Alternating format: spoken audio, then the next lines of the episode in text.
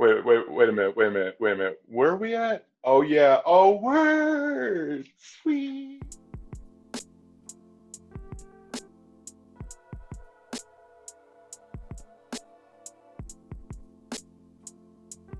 Yo, so we are back with another amazing episode of the O Word podcast. I'm here with Charlie Talbert, uh, Kenosha legend, I will say. Um, he's he's done what a lot of us here in Kenosha uh, would love to do, and that's make it out to the big city, to the to the stars and lights of Hollywood, and uh, live a dream, some would say. So Charlie, man, first I want to thank you so much for taking some time out. I know you're down in New Orleans right now working on some stuff. Uh, thanks for taking some time and, and joining us. How you been? Uh, Corey, man, thanks for having me. I'm super excited. I especially enjoyed your Teenage Mutant Ninja Turtles podcast. It was awesome. Oh. Uh, yeah, I'm good, man. I'm good. I'm, I'm, I'm living in the pandy, you know, living the pandy life. Uh, I, I, I just, you know, I'm, I'm I, I, I've got a movie I'm going to be working on in Tennessee in like a month or so, and then there's another one up in New York that I'm, I'm, I'm. It looks like it's, it's, it might happen. So I'm a little like sketchy about that because I don't, I don't fly anywhere ever. Like I don't fly. I just don't fly. If I've got to go overseas, I'll do it. But it, I'm always, no matter what, for the last like six, seven years, I just drive. So, so like if I got to go shoot something in L A, my, my, myself is in the car and I'm in L A and I'm there, you know, that it's as simple as that. So yeah, man, I'm excited to be hanging out and reaching out to uh, my hometown, my hometown, my poor hometown. I love my hometown. I, this is crazy. I'm so glad that you, you, uh, you know, my cousin Justin, that's, that's your, you know, when, once your family with my family, we're family. That's pretty much how it's always worked. Yeah, man. We, yeah, we have that connection. And yeah, I would be doing him a disservice if I didn't say shouts out to Justin uh, and shouts out to his YouTube channel, Government Swing. You guys should subscribe to his channel. He wanted me to say that. I told you I would. I got you, bro. No worries. No worries. Yeah. Nice. But uh, uh, before we get like too deep, I like you said, you don't fly anywhere. Me personally, I'm not huge on flying either. Why? Like, why did you decide not to fly and just take the, the long drive? Dude, I've never been a fan. Uh, I was in a plane once uh, years and years and years ago that dropped like a, you know, a thousand feet. It was like oh. insane. And uh, it was like scary. And I've never liked flying like since day one. I remember, so we were, I didn't think about it when I went to go do Angus because I had all that excitement of, oh my God, I'm going to do a movie. I'm getting out of here. I'm going to be different. And the world is awesome. And then uh, like uh, flying home, I was like, I got to fly.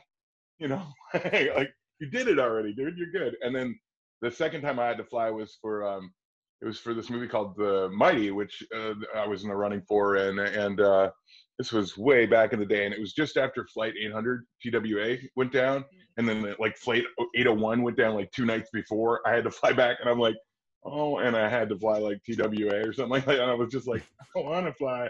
So there's like fear of, you know, your oversized self should not be thirty thousand feet in a metal tube because you don't have wings settled into me over all these years.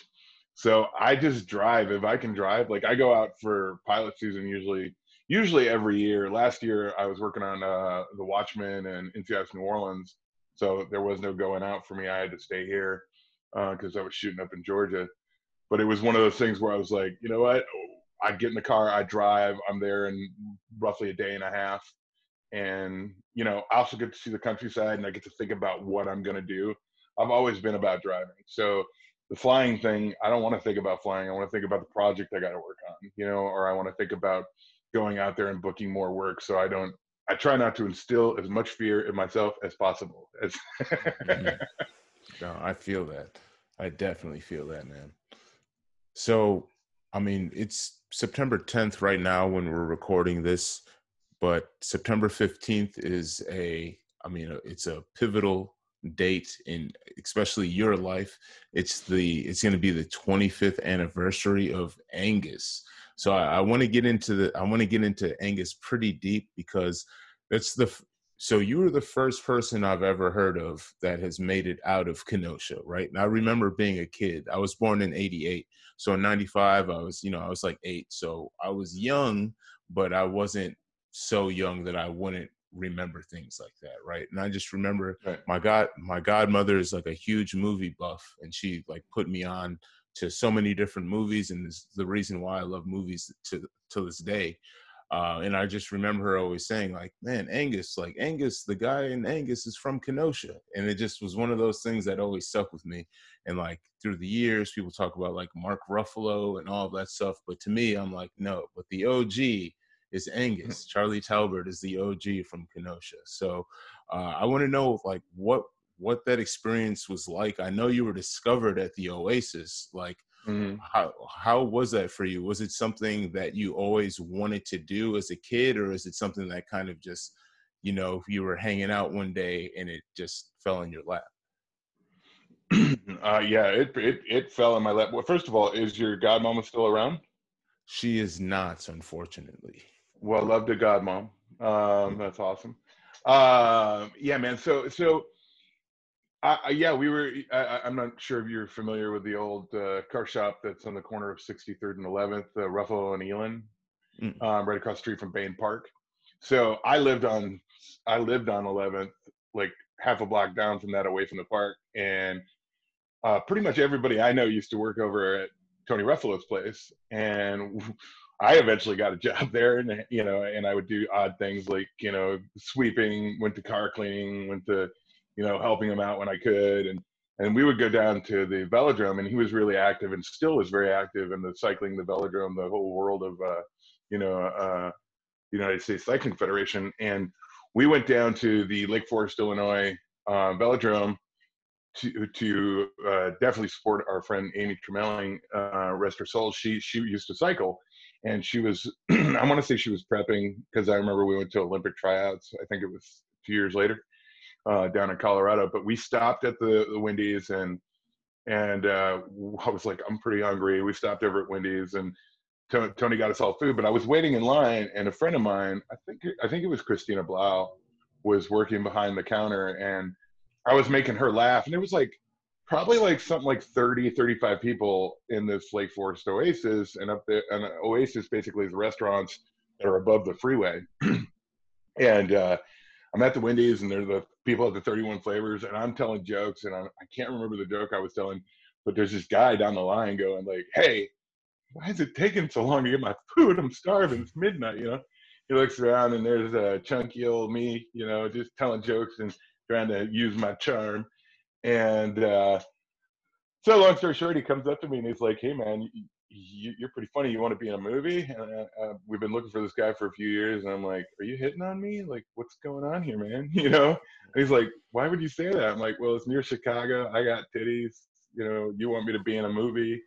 Uh, it's kind of weird, you know? And he's like, no, no, no, no. I did this movie called Space Invaders, and we've been looking for this character. And he kind of told me who the character was. And, and he's like, well, can you come down to Planet Hollywood, you know, on Wednesday? Uh, the casting director's name is Jane Alderman, and she cast the movie Rudy. And I'm like, Rudy, you know, I love the movie Rudy, you know? And so I did that. First of all, I went home, and I was like, Mom, I'm going to be in a movie. She said, shut up, go to bed. And I said, okay. Then I convinced her it was all real, told her about the dude. Uh, I'm like, Mom, we got to go meet a strange man I met on the freeway, you know? let's go, let's go do it. So somehow she fell for it. We went down. Um, I went in, and he's like, go ahead and read your sides, man. And I'm like, What, what's, the, what, what's the sides? And if you don't know what sides are, they're there's mini scripts, you know, so you can look at your scenes without being too distracted by the paper.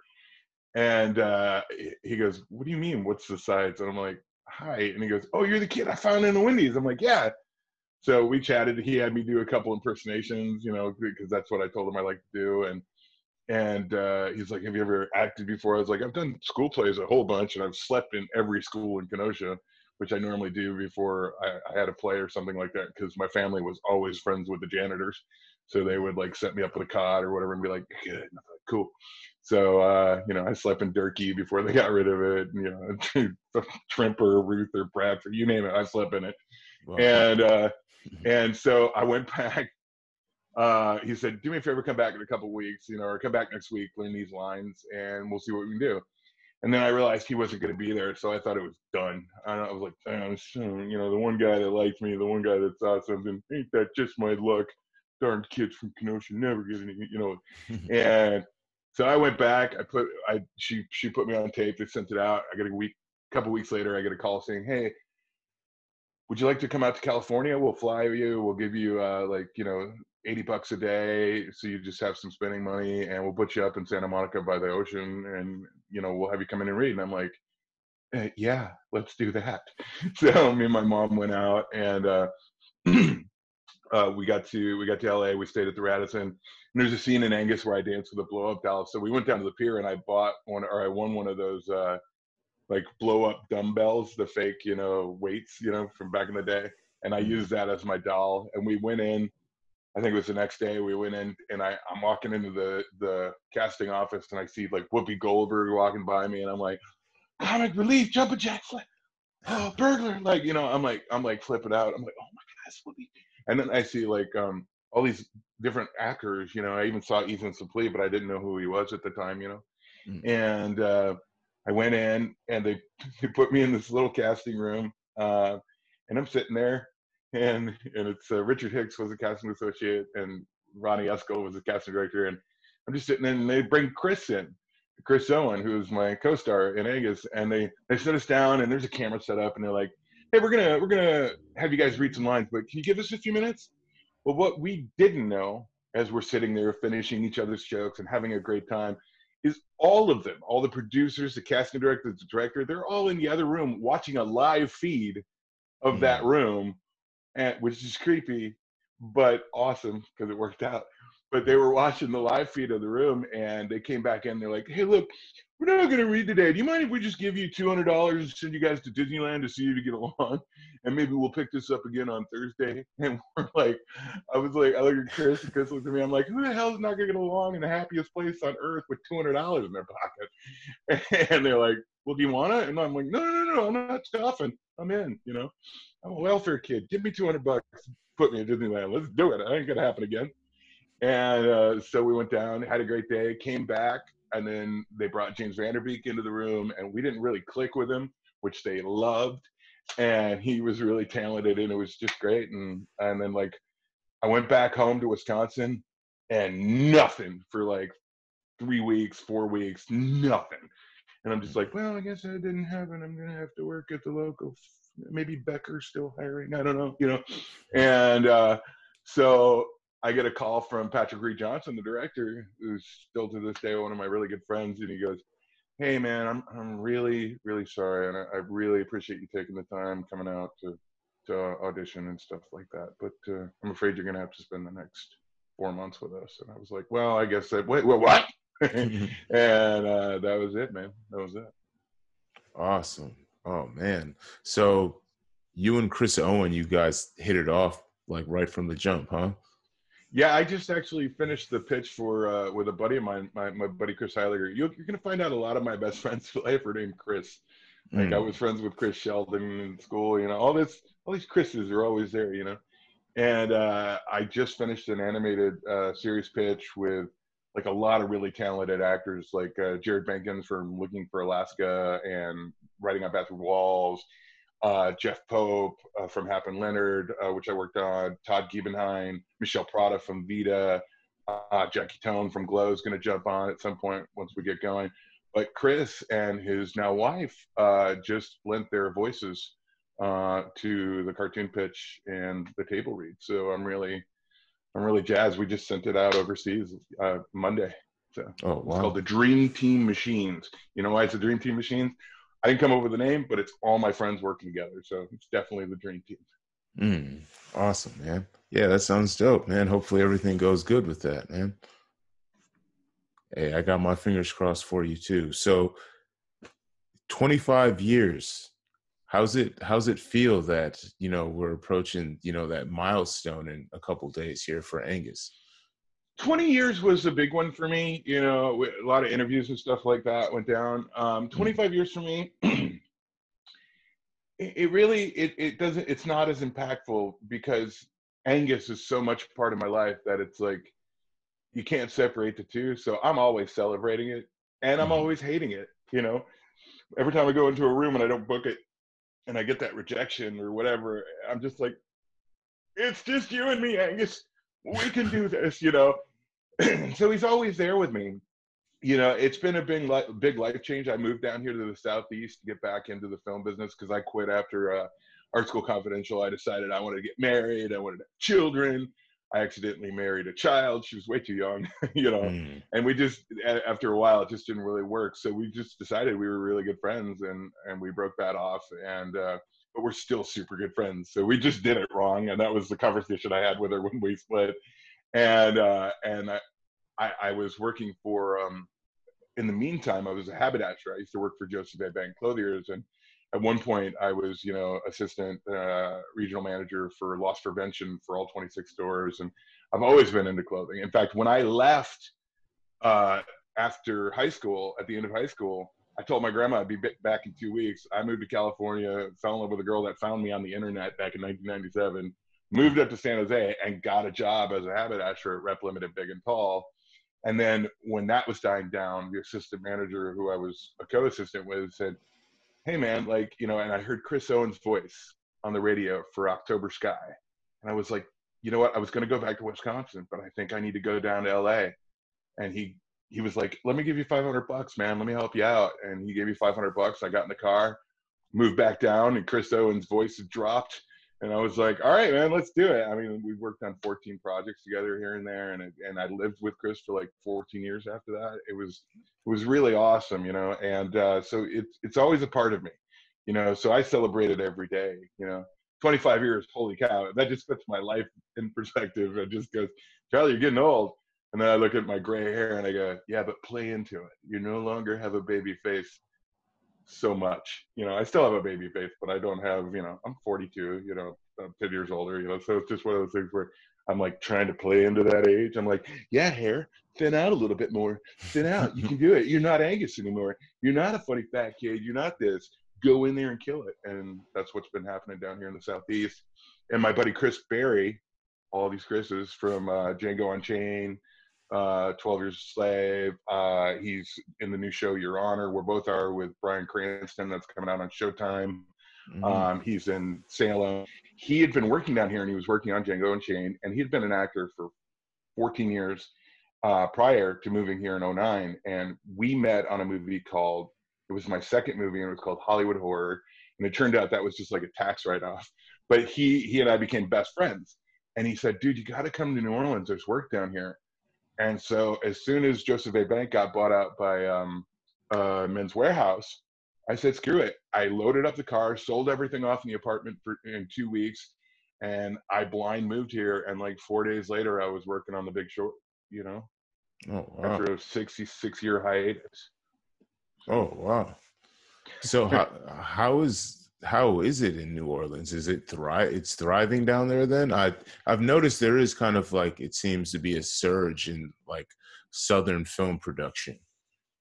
Well, I would tell you, uh, honestly, Corey, if you, if you look like me, if you're overweight, uh, if you, if you play into kind of character styles that I play into, no, it's really dry. There's not a lot of work. Don't come down here. I feel that. Mm. I, I definitely feel that. But yeah, no, it's it's it's been a good move. I mean, since I've been down here, I think I've I've worked on fifteen projects, but I've worked on, for me, even though they're smaller roles, you, down here I work on smaller roles, but I get in larger projects, dream projects, man. I mean, when when Watchmen came out, in oh, they were doing casting still in like late or early oh nine for Watchmen, um, or late oh eight. I was like begging my manager. I'm like, please, please get me in on this movie. You know, it's Watchmen, you know. Mm. And uh, and then, you know, I get a call last year, and my agent's like, hey, um, they want you to read uh, for Fat Man and Crowd for this project. It's called uh, Brooklyn. And I'm like, I don't want to be Fat Man and Crowd. I am Fat Man and Crowd. I don't want to be that. And she's like, no, you probably want to be that. I'm like, no, no. And she's like, it's the Watchmen. I said, okay, Batman's on his way.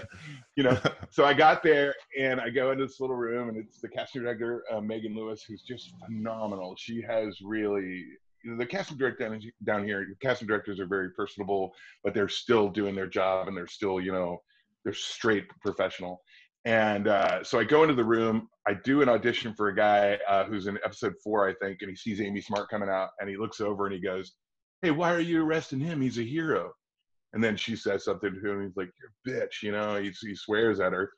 And uh, so I changed it up a bit, and I, I was like, you know, I played it more serious, and I was like, why, why, why, hey, why are you arresting him? He's a hero, you know? And and they're standing around, and I'm like, it's not right. It's not fair. It's not fair. And it's just me in this little room going, it's not fair. It's not fair. And the director's like, Attica, Attica, whoa, you know, Stephen Williams. And I leave, and I find out I don't get the part.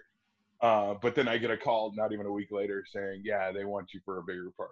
And I was like, mm. ah, you know, Watchmen. And then I got to work with Giovanna Depo and Regina King. And and I'm sitting there, and Regina King uh, standing there with me. And I go, you know, you know when you feel good, Regina? And she goes, when? I mean, about your career. And she goes, when? I go, I don't know if you're ever going to know this feeling, but it's when you're trading lines with Regina King.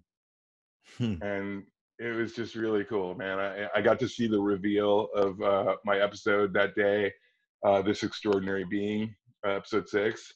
And I just cried like a little boy. I was like, are you kidding me? I'm a part of this, you know? And it just, it shook my world.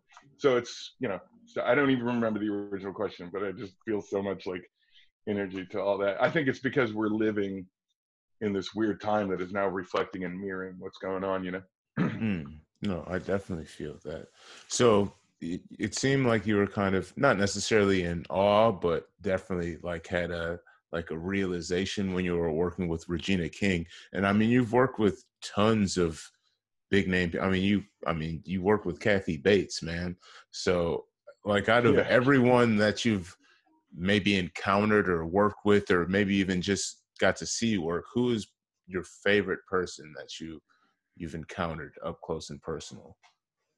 Oh, God, man, it's really hard to say. I, I mean, everybody is a different level of favorite for me. I mean, Chris Owen is definitely my favorite because he was my entrance into this world. You know, everybody that worked on Angus is definitely my favorite. I mean, in Angus, I got to work with the director of Empire Strikes Back, Irvin Kershner. You know, that's who plays chess with my grandpa. I'm like, are you kidding me? You know, I got to work with George C. Scott, who worked with not only amazing himself, as soon as he said my name, I go, General Patton knows my name, but he worked with Peter Sellers, you know?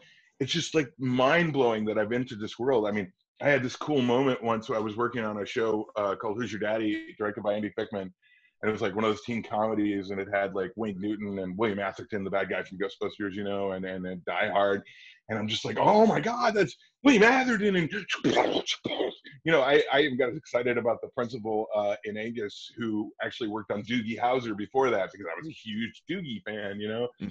And I'm just like, this is too much. I, I tell you, I will tell you the first time I froze up that, and I just like locked up and could not handle it. There's a movie called uh, Art School Confidential directed by Terry Zwigoff. And it was actually one of the last films I did before I stepped out of the acting thing. Um, and it had Ethan Suplee, and it had uh, Angelica Houston and Steve Buscemi, and a really killer cast. And um, and uh, I, I I go in, I audition. It's a Saturday night, and the casting director says to me, she goes, "Oh my God, sweetheart, I, I just gave the part to Ethan Suplee," and I was just like, "Wow!" Because we had such a good audition, she was kind of like, it would have really been nice to see us both again to figure out which way to go. And uh, I was like, I was like, that's awesome. I love Ethan Suplee. You know, he's always been super dope. He's like a, you know, somebody I, I always like, you know, I'm always impressed with and I always watch. And, and she goes, she goes, well, and I go, listen, there's a character in the movie that plays Ethan Supplee's mini-me, which is like a mini Kevin Smith-ish, you know, Ethan Suplee mix.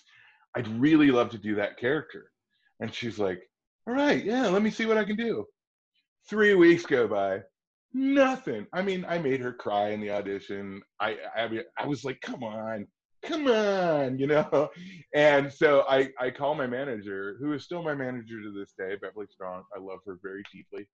Um, and she, she, I go, did we never hear anything back about Art School Confidential? And she goes, no. I said, you know what? Give me the casting director's number now. And she's like, no, we don't do that. And I go, look, you're going to have to give it to me or I'm going to let you go. I'm going to find somebody who's going to give it to me because I was really adamant. And it was the dumbest move. And it turned out to be an awesome move. Um, and she, I, I said, look, you can can me. You can get rid of me if this fails epically. And she goes, okay, if you're going to take that kind of chance. I said, cool. So I call casting because I have a friend that works in the office, and sure as heck, guess who picked up? It's the casting director. And I'm on speakerphone. I don't know this. And I'm like, oh, hey. And she's like, Charlie, why are you calling? I'm like, well, remember that audition I had? And we got emotional. And it was great. And I wanted this part. You're shooting on Monday. And I, I didn't hear anything. And she goes, she goes, well, I didn't want to slap you in the face by giving you a lesser role to Ethan Suplee, your friend. And I was like, oh, you smack me in the face. You can step on my balls with heels. I don't care what you do. I got to work on this movie. And I hear laughter in the background. And it's two familiar laughs. Or one familiar laugh and one I don't know. It was Terry Zwigoff, the director, and it was John Malkovich. They were in the room talking with the cast director about something. And I hear Terry go, oh, I hear, hold on, John. Charlie. And I go, yeah? He goes, it's Terry. And I'm like, hey, Terry. I'm like, I'm fucked. I'm losing my manager. It's all over. And he goes, show up to set on Monday. You got the part. Mm. And, yeah, and I... I I go to set, and there's John Malkovich. I could not speak. It took me about six hours to work up the nerves to be like, hey, thanks for being there. You know? So there's, I, I, I'm in awe with so many of these people that, like you, touched my world when I was growing up. And, and that's why I do this. This is why I'm in the business, is if I can make somebody laugh or cry when they need to cry, or just feel something or get something out when they need to get it, especially now, you know, it just, that's why I do this. And that's worth all the rejection for that one yes that touches that one person. Like, I just worked on Teenage Bounty Hunters, and I, I got like three hundred new followers in the last couple of weeks for that on uh, Instagram at uh, Charlie Talbert Performer. And I am, but, but there was an Instagram that they all went to, which was a fake Instagram for the character Richard Kuntz one. Mm. Uh, from that show, who's a teacher. I'm not going to ruin why they all went to that Instagram, but then they came and found me, and they were like, oh man, I had a teacher just like you, and this is crazy. Of course, there were a few people that like, are the girls here? Because I want to talk to the, you know, but it was, it's that thing that really, it was like a gift. And, and there was a, one moment I worked on uh, Who's Your Daddy, which I was going to mention, where I was working with Dave Thomas from um, S C T V, and him and Eugene Levy had came by, and he and they both said to me when we were hanging out, and they go, God, you really remind me of John Candy. He, you know, he was just an actor who happened to be big. And I had always emulated Chris Farley. And hell, I, I worked on Chris's brother's show uh, a month before he died. And, you know, I still have Chris's jacket from Beverly Hills Ninja, the one where it's all tiger striped. And it was actually created by Greg Nicotero, and he saw it flipped. But I was just like, this is it. This is This is the joy that I get, you know, this is, this is everything I ever wanted. And no matter what, that's again, why I celebrate Angus like every day, you know? Mm. Yeah. I mean, it really has, I mean, it, it's touched a lot of people. The story, the story itself of the film is a, it's a great story. It's kind of, it's really heartwarming as well. And I mean, I, I'm sure it, a lot of people can relate, uh, you know, to the life that he kind of had. You know, not everyone's perfect. Not everyone always gets the girl, um, or at least thinks they can get the girl, you know, but, uh, you know, if you, if you persevere and you kind of just like, like, you know, Angus's grandpa always says, you know, forget what everybody else says and what everybody else thinks. And you just, you know, do, be yourself and do you, you can make it through pretty much, you know, make it through anything. Yeah. And I mean, I personally kind of live by that. So, you know, going back and rewatching the film again, you know, and I've seen the movie I countless times, but, you know, watching it, I haven't again seen recently, it. Is it good? Or it's really good. And, you know, honestly, and it's, so it's my birthday today. I turned thirty-two. So I'm a grown man. Happy right? birthday. Hey, thanks. I appreciate it. But as a grown man, I still was finding myself getting emotional at, at times in the film, you know? Um, and those are the types of movies that I love, not just because of like the nostalgic uh, feelings that you get from the movie, but it's actually like, it's a very, very good film, you know? Um, that can, anything that can pull emotion out of you is something that I respect, you know? Um, so to see that the movie after twenty-five years holds up, can still, you know, be a tearjerker at times, but then also make you feel really, really good. Um, and then also make you like cherish the friends that you have. Um, you know, it, it's, it's a classic, it's timeless. And I'm so, so glad and happy that someone from Kenosha is attached to it, because it's, it's one of those films that you can be like, hey man, like I talk to people, I've been going around asking people if they've seen the movie. A lot of people have, have seen it, but there's some younger people that maybe ha- haven't seen it. And I tell them what it's about. And I've had people come back to me saying that they've seen it now. They're like, man, I can't believe I've, I've never seen this. And it's like, oh man, that guy's from Kenosha. So it's, it's one of those things. And you know, the community here, you know, it's, it's a real tight knit place. Um, and people love to support, you know, what we have going on here, whether it be like local businesses or entertainers and stuff like that. So um, it's one of those things where it's, it's a great film to be able to be like, hey man, like you want to see something really dope that has somebody from Kenosha in it that's not the Avengers, because the Avengers is super cool too.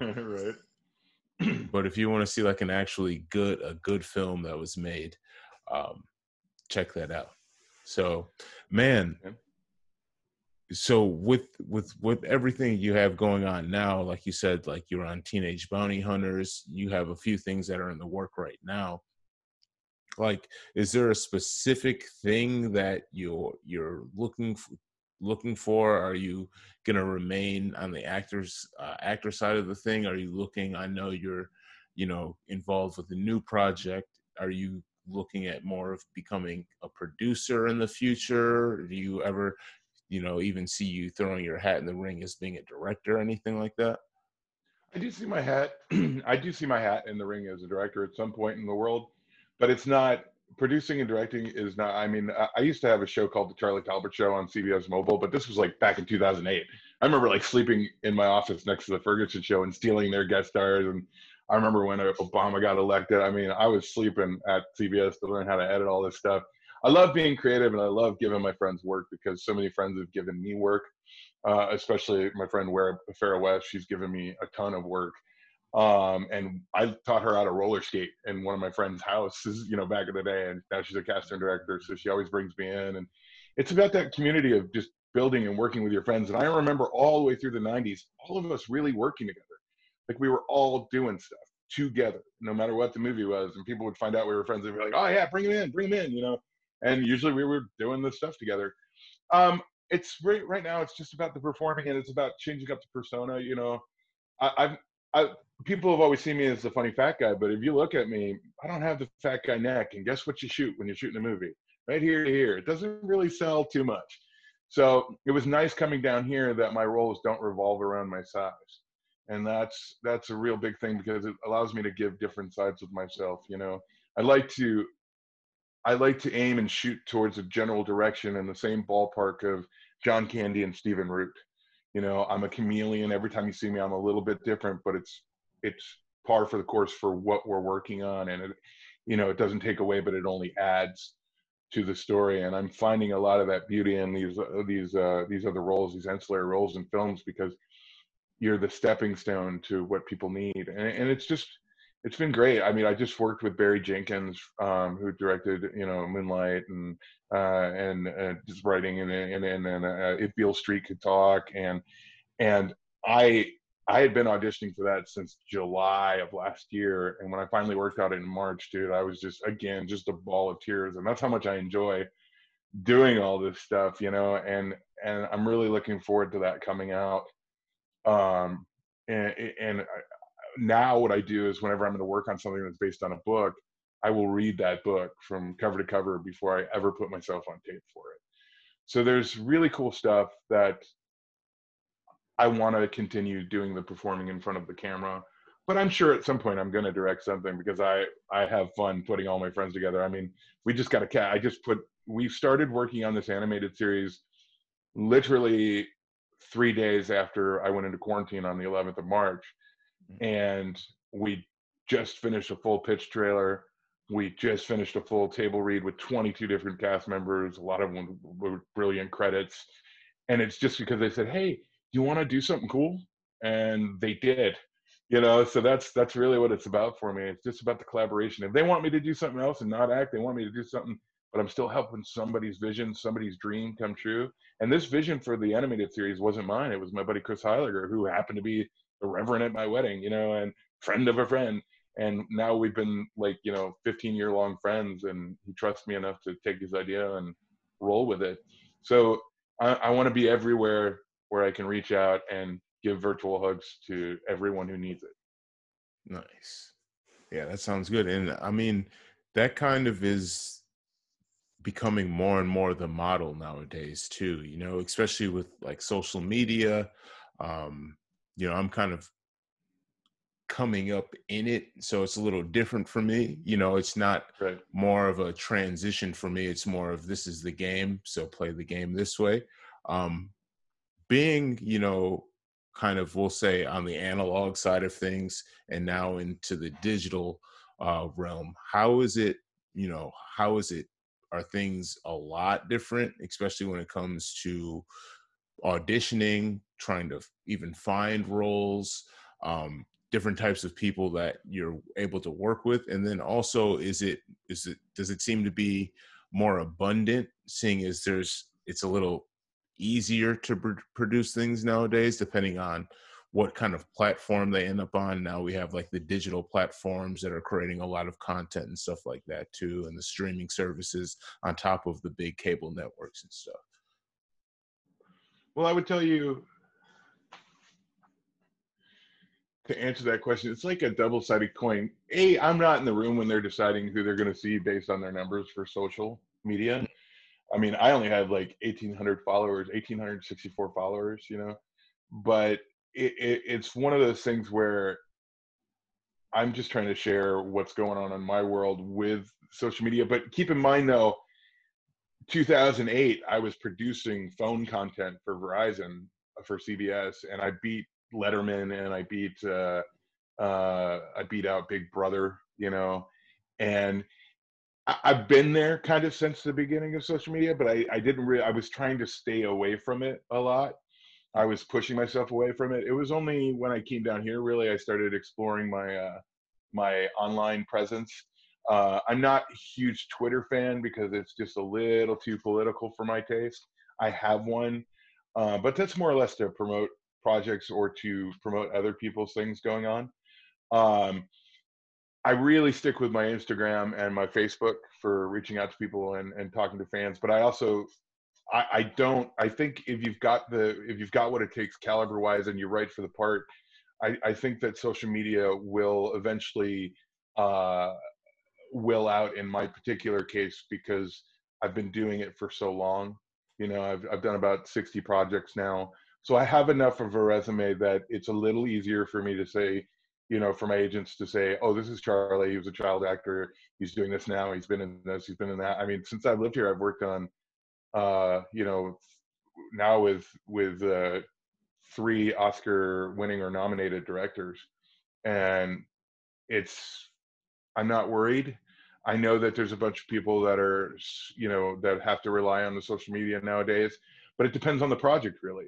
You know, what's the meat of the project? Because I was very distraught when reality T V became a thing. I was like, what happened to doing sitcoms? And, you know, let's go make people laugh for a half hour. I don't want to do reality stuff where it's not, you know, where it's not really scripted. I want to bring the real emotion. And then I found out reality T V is mostly scripted. And I was like, that's terrible. That's just taking the acting out of acting, you know? And there's there's a beauty about reaching people. Now we think, oh, that girl's crazy, or that guy's, you know, a nutbag, or whatever, you know, when we watch reality T Vs, or why is he doing that? I don't want that. I want to reach out to you and talk about the core of your being, you know. And even when we did the Charlie Talbert show, it was still all of my friends. I hired even my ex-girlfriend at the time. I was like, I want you to come in because you're hilarious, you know. And we we do like shorts, three minute shorts of like me doing Lord of the Charlie Potter, where I keep trying to make a Lord of the Ring movie, but it keeps turning into Harry Potter, you know, stuff like that, random thoughts. And then I would just change the idea. It was like YouTube in my brain. So completely familiar with it, just was avoiding it because I didn't feel that I need it. And I still kind of feel that I don't need it, but I, I ride the wave a bit for those that on the other end of the camera that want it. Does that does that answer your question, I hope? Yeah, it definitely does. So, so because I, I completely understand that, because not necessarily ha- like having the resume is always gonna it's always gonna kind of help you out, you know. It's like, we know you know what you're doing. It'll be easier for us. We can just get you in and out. Um, and I I feel like social media, at least in like the early stages, I will say like the, the middle stages of uh, the social media adoption, it kind of it kind of made things kind of bad for a little for a little bit. You know, there was a lot of people, and, and this is just as a consumer, I'll say this. There was a lot of people that kind of were put in positions or given certain jobs and roles that probably weren't ready for them. And there was a lot of content that was produced that was not that good. There are some, though, that have kind of worked their way through, got the necessary training and stuff like that, and are doing really great. So I feel like we're starting to like balance it back out, which is really, really cool. Cool to see. Yeah, you know? I think, I think that people, once they got on set and they realized that it was, uh it, you really do, do got to put in the time and the work to sustain it. That's why we're seeing more of a balance, and those people that were the pioneers that were switching from social media into the to performing arts world, um they got taught a hard lesson really quick, and they were able to pass that on to the next generation that's been, you know, saying, okay, I do got to know my stuff, I've got to be ready. So we are getting some really cool undiscovered talent that come through, and that's great. I wish we had that back in the day, but then also again, I don't wish we had that, because I maybe my world would have been different, you know. Maybe I, you know, I, I wouldn't be doing what I do, you know. I maybe I wouldn't be sitting here talking to you, you know. And I I I embrace both social media as well as uh, embrace the traditional form from my era of performing arts and before my era, because I grew up on everything pre-me, you know, pre-me existing in the in the in the film world.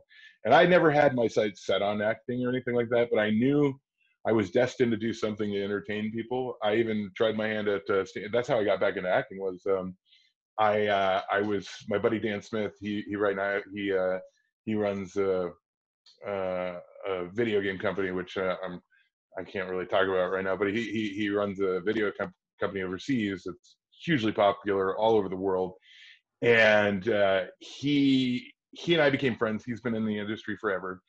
And I woke up one morning, I'm completely naked. My room is half mirrors. And I stood up and I was like, you know, when you have a beautiful relationship with a girl, when she's looking at you and you're looking at her, and you guys make that special eye contact, and she's just like right there, you know, like fifteen tables away with her husband and kids and stuff. You know, and I and I went into this whole five minute routine, and I stood up, and I'm still naked, you know, I'm, I'm and I'm like, I remember all the little cliches and movies and T Vs growing up. Just picture everybody naked. So I did it. I stood up naked, and I, I did this five minute routine. I was like, that was really fun to do. And I ran over to, I threw a towel on, and I ran across our uh, apartment complex, you know, in Cahuenga, and I was like, Dan, wake up! I got something funny. I think we should do stand up comedy. And for three days we worked on it. And for the next two weeks, I did forty open mics. Like I was going to like four or five a night just to see if I really liked it. And I bombed so hard half the time, and I killed the other half, but I enjoyed when I bombed. And I was like, I got to get back into the entertainment. So I think if I hadn't done uh, Angus, I think maybe I would have ended up doing stand-up comedy of some sort. I probably would have ended up in Second City. There's still part of me that wanted to end up in Second City. You know, there was part of me that wanted to end up in S N L. That never flipped in the cards. But it was one of those things where it was like, there's something about entertaining that it's just in me. And and there's so much crazy stuff that's happened to me throughout my life. I told a joke in a Wendy's, and now I'm here. Like, that's ridiculous. I have to share this with people. You know, it's it's you never know. When you're feeling down, you're feeling blue, the world is locked up and you're all wearing face masks and people are, you know, fighting for their rights, their, their God-given rights and, and all this stuff. There's still good no matter what that's going to come, you know, so just keep your head up, keep trucking forward, and it's coming. You just don't know when it's coming. Even when it's the darkest, you never know how bright it's going to be the next morning. Mm. No, I definitely feel that, man. That's great. Those are wise words and very, very true. It's worked for you. Honestly, it's worked for me as well. So, I mean, if you just keep on keeping on, eventually things will just open up and you'll be doing what you, you know, you've always wanted to do. So, Charlie, before we get out of here, man, is there anything else that you want to touch base on? Any, any shouts outs, anything like that that you want to do? Oh God! Well, shout out to you, of course. Shout out to Justin, my cousin. You know, uh, I shout out to you know Kim and Frank Carmichael, have always been there for me. Shout out to everybody I'm working with. Shout out to my shout out to everybody. You know, this has been a tough bandy, and and, and it's people are doing their darndest to to cope and get through. And all I gotta say is shout out to you for being brave and sticking it out and being alone when you had to be alone, when you wanted to be with people, you know, and just remember, be safe, be smart, you know, and we'll get through this. And remember the fun thing about dark times, once they're over, you can make fun of them so hard. You kidding me? The stuff I've done in Pandy is weird. It's weird. That's all I'm saying. I, I can't explain it anymore, but it's, it's been, like, there's stories that are coming out of this, you know, no, no matter what, but there's stories that come out of everything. So look at the upside of it. So shout out to, to everyone. Definitely. Well, man, thank you so much, Charlie. I definitely appreciate you taking some time out, talking to us here. Um, if you ever need anything at all, man, just hit me up, man. And if you're ever in Kenosha, stopping by, let's link up. And uh, I'm sure we can get some people to uh, give us some drinks or some burgers or something. Well, let's take a quick snap to do a smile. I'll post it on my Insta. All right. Yeah. Awesome. Done. Done. Nice. Awesome, dude, man. This, this is awesome. I had such a good time hanging out with you today. Yeah, man. I saw I you at great... Bjorn's. Yeah, I got a new suit, man. Like I, so it's funny. It's, it's crazy the amount of support that I've been getting, but it's even crazier how much like people actually pay attention. Right. I just like right. by chance in a stream, I happen to say like, hey, I'm not the type of person that like wears suits and stuff like that. I just generally like, I generally don't. Um, but then I got asked to give a speech at the Kenosha Area Chamber of Commerce, their annual meeting. And I was like, maybe like they like they said, I don't have to wear a suit. And I was like taken back. I was like, oh, they actually watched and they listened. That's so great. And I was like, maybe I will wear a suit just because like they actually watch the content. You step uh, it up. You step up your game. You do, you do, you do your mental homework and, and that's, that's, that's what it takes, man. Yeah, definitely. But I didn't buy the suit randomly. Bjorn's, my buddy works at Bjorn's. Uh, he called me. He was like, yeah, someone bought a suit. So if you want to come get fitted, just stop in. And I was like, uh, all right, for sure. So yeah, they got me a sweet suit, nice maroon suit. It's nice and fitted. I actually got it hanging up in my closet. Service at Mike Bjorn's is fantastic. If anybody ever needs a suit or a tux for a wedding, you definitely want to hit them up. But yeah. Oh yeah, absolutely. And special shout out too. I, I forgot my cousin, Dean Tallwater. He does a lot of the artwork for the signage and the, you know, the murals downtown. Uh, you know, I know he was having trouble, you know, making sure his business was staying safe, but he was really tore up about all of his, you know, fellow community and stuff like that. And, uh, you know, when he shared that with me, it really, it really hit home. Um, it, it's so weird that you can disassociate so much stuff, you know, because you're trying to figure it out on your own, but when you're not there, it's a different world. So, so much love to like a special shout out to everybody in Kenosha, because it, it's been a really rare and tough time, you know, and the fact that everybody comes together is, it's just, it means the world to me. So my love to you guys. Definitely. Yeah. That's what we do here, man. We're going to get through it. And, uh, the next time you stop home, man, I guarantee, I mean, there's no replacing the Danish Brotherhood, but I, I'm sure we'll right. have something beautiful that will be in its stead. So thank you so much, Charlie, man. I appreciate you stopping by and, you know, giving us some time here. Like I said, if you ever need anything in the future, just let me know. We'll definitely help you out however, however we can. Uh, but until then, guys, thank you so much for tuning in. This has been the O Word Podcast, and we will catch you in the next one. Peace. O Word? Oh, nice.